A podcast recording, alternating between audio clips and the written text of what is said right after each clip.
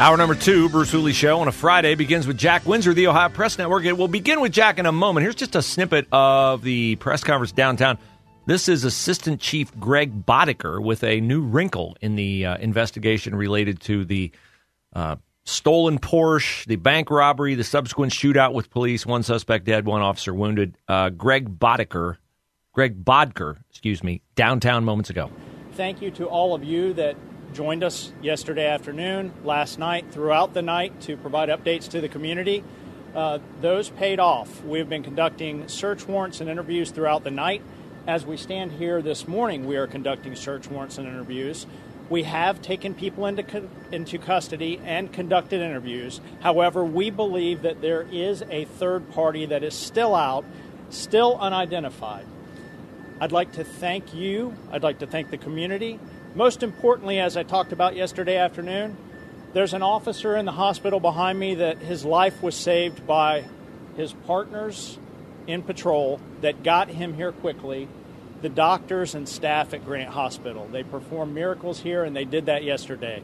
There you go. That's uh, Assistant Chief Greg Bodker. So uh, still looking for one additional suspect. Now let's bring in Jack Windsor, the OhioPressNetwork.com. You can follow Jack on Twitter, and you should subscribe to the Ohio Press Network Dot com. Uh, Jack, man, scary. Shut down I 70 in both directions yesterday. Uh, thankfully, uh, the absolute uh, worst from a perspective of the police is that we had one officer wounded. But man, what bravery and valor those guys showed in, uh, in uh, neutralizing a really tough situation.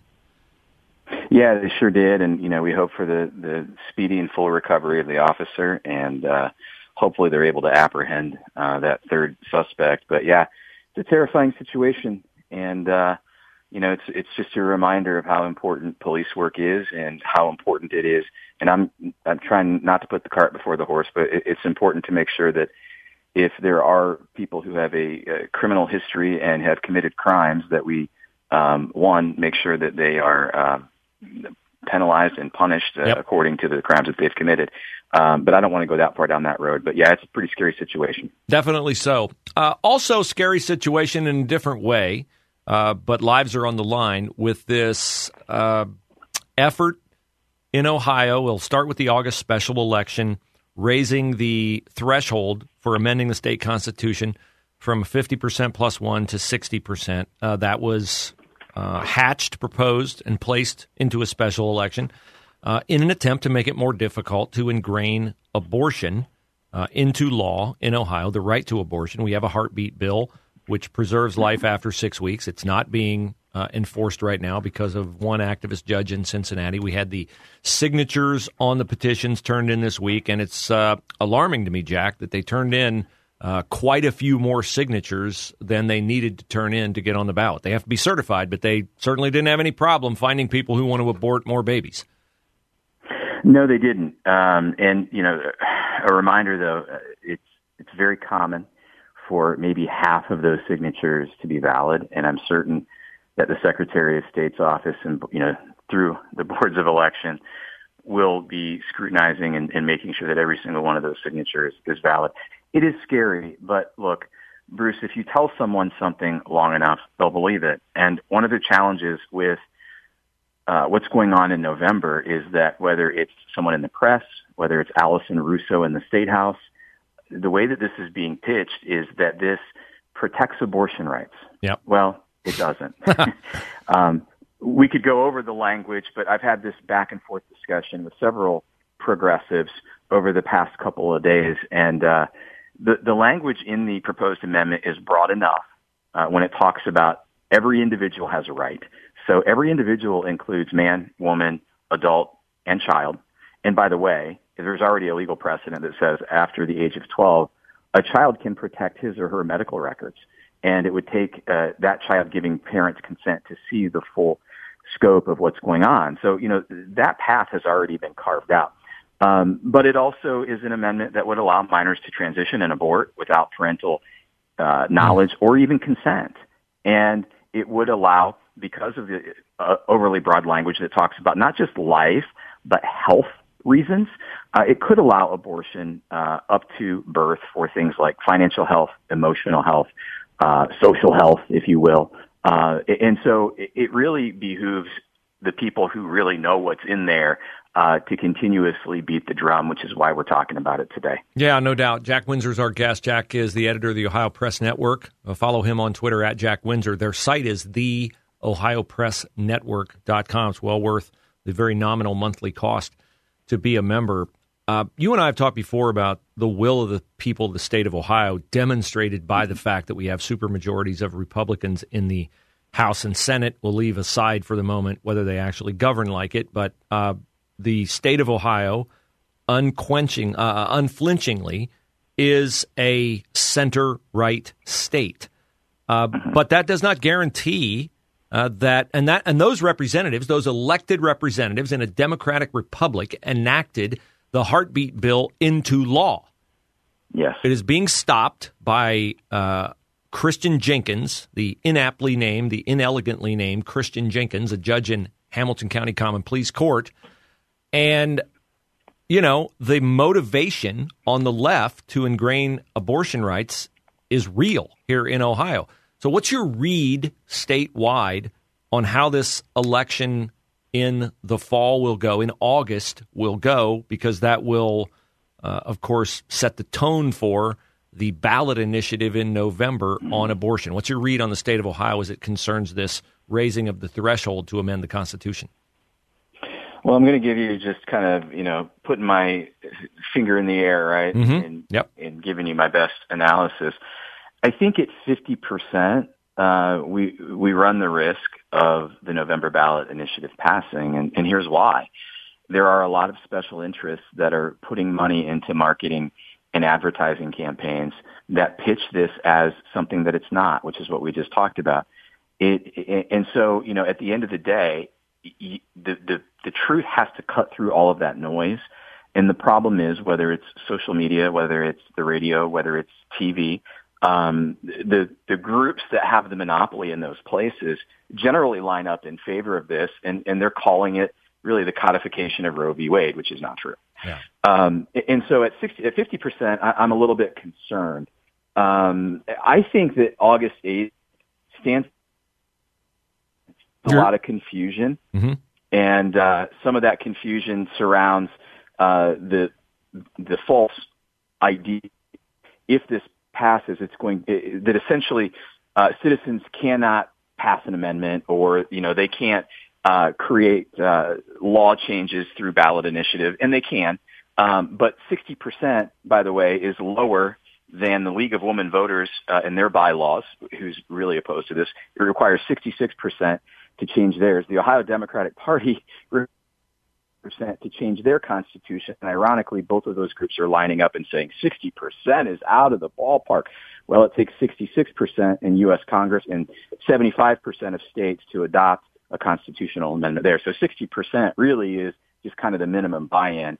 Um, and I think if people start to understand that, that August 8th election will go well for the people who want it, uh, want it to pass. Well, I think it's going to have the, the churches in the state of Ohio are going to have to get involved in this, and uh, the people who have an authentic faith are going to have to get off the couch and get out there and vote on August the 8th. Because if this thing is going to be raised to a 60% threshold, uh, in my opinion, it's going to have to be the Christian people in Ohio who contribute mightily to that effort.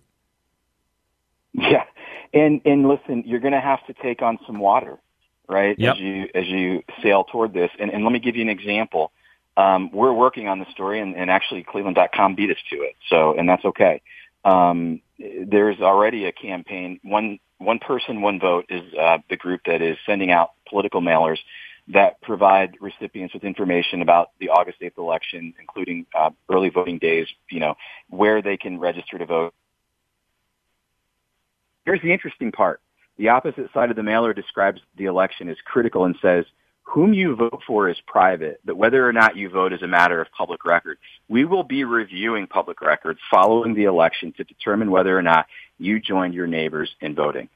Um, Wow. It's quite a shaming campaign uh, that one person, one vote is uh, putting a lot of money behind. And so those are the kind of things, right? And I've already been attacked online for simply stating the truth. This is what the August special election is about. This is what the November ballot initiative is about. And the progressives go apoplectic and lose their collective mind. and uh, you know slam, slur, insult, and so it's going to take people standing up and having the uh, you know intestinal fortitude to be able to stand strong and, and deliver the truth. Jack Windsor, the Ohio Press Network. Follow Jack on Twitter at Jack Windsor. Uh, you provide uh, invaluable perspectives on these matters. I appreciate you, appreciate your work, and uh, we'll stand by, see where it goes. But I know we'll be talking about this a lot more as we work our way toward August.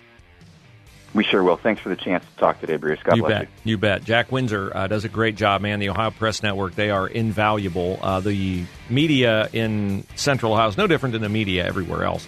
They are decidedly progressive, and they will tell you that this is about preserving abortion rights. That's a nice way of saying uh, we would like to dismember as many children in the womb as we can possibly get our forceps on.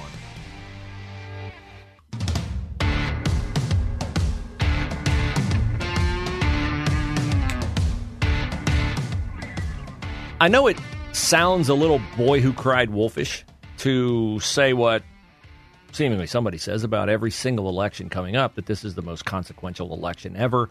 And if we don't win it, if it doesn't go the way that we want it to go, that the country will be or our state will be irreparably damaged. Uh, talking with Jack Windsor, the Ohio Press Network, about the August ballot initiative special election to raise the threshold for amending the state constitution to 60%. Why is that on the ballot? There's no doubt it's on the ballot to make it harder for abortion lovers. They're not activists. They're not, you know, women's rights supporters, the reproductive freedom, any euphemism they use. They love abortion. It is their sacrament the sacrifice of children on the altar of sexual promiscuity is their most cherished thing. And they know that if the standard to amend the Constitution to ingrain abortion into law is raised to 60%, it will become demonstrably harder for them to do it. The state of Ohio went through its normal procedure. This is my response to people who say, oh, well, why are you using a special election? You know, you said the special election was going away, too expensive. We weren't going to use special elections anymore. This is an attempt by the religious right, by uh, MAGA extremists, to deny people in the state of Ohio their true vote. No, it isn't. No, it isn't. We have a law in Ohio enacted the normal way. It's proposed, the six week heartbeat bill, abortion ban. It's proposed either in the House or Senate. It gets read on the floor. It gets voted on by one chamber. It goes to another chamber. It's up for debate. It passes. The governor signs it or he doesn't. If he doesn't and the General Assembly wants to make it a law, they override his veto. Well, in the case of the heartbeat bill, it passed through normal procedures. That's the law of the state of Ohio. And you have one judge, one, in Hamilton County. There are 88 counties in Ohio, okay? So this guy's not like some special uber authoritative jurist. One common pleas court judge overrides it for the entire state. Let me be clear on this. Let me be extremely, exceedingly unmistakably, unequivocally clear on this. Hamilton County Common Pleas Court Judge Christian Jenkins is a serial killer. He will be made to answer someday for his part in the murder of an untold number of innocent unborn children who have been aborted in this state since his injunction putting the heartbeat bill's enforcement on hold. He is a serial killer. Can he be spared the eternal consequences of that? Of course. That is the amazing thing about God's love for us and about Christ's sacrifice at the cross is that it is impossible to out sin that grace. But you have to claim it, repent of your sin, and live authentically out of gratitude for God making his son available to suffer for our penalty. So We have a law. So for the left to say, oh, well, a, you guys are finagling, you guys are messing with the system. Yeah, we are because you've messed with the system.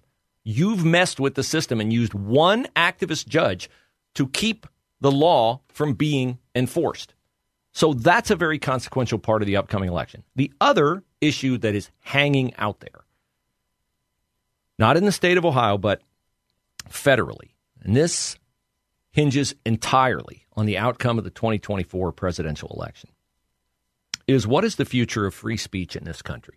What is the future of free speech in this country? Are you going to have free speech or are you not going to have free speech? Are you going to be silenced, sanctioned for saying things that the people in charge don't like.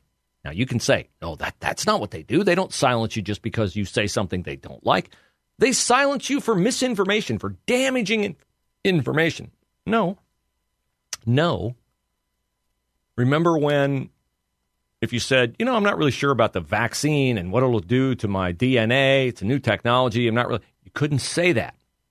Even though I played you a comment yesterday from Mark Zuckerberg saying the exact same thing before it was illegal to say it. We just don't know the long term side effects of, of, basically modifying people's um, DNA and RNA. Couldn't say that after a certain time, or Zuckerberg would have been canceled from his own platform. Zuckerberg is one of the leading proponents of censoring free speech in this country. He just debuted a new big aspect to his meta platform yesterday. It's called Threads. It's meant to be a ripoff of Twitter, and it's meant to put Twitter out of business. They don't shrink from the portrayal of Threads as the Twitter killer. And you get to Threads via an invitation from Instagram. Instagram is a Facebook platform. They bought it out because it was a threat to Facebook. So on the first day of its debut, Threads, Zuckerberg's version of Twitter, and he hired people who were fired at Twitter to come in and put this thing together. So they stole proprietary information to put it together.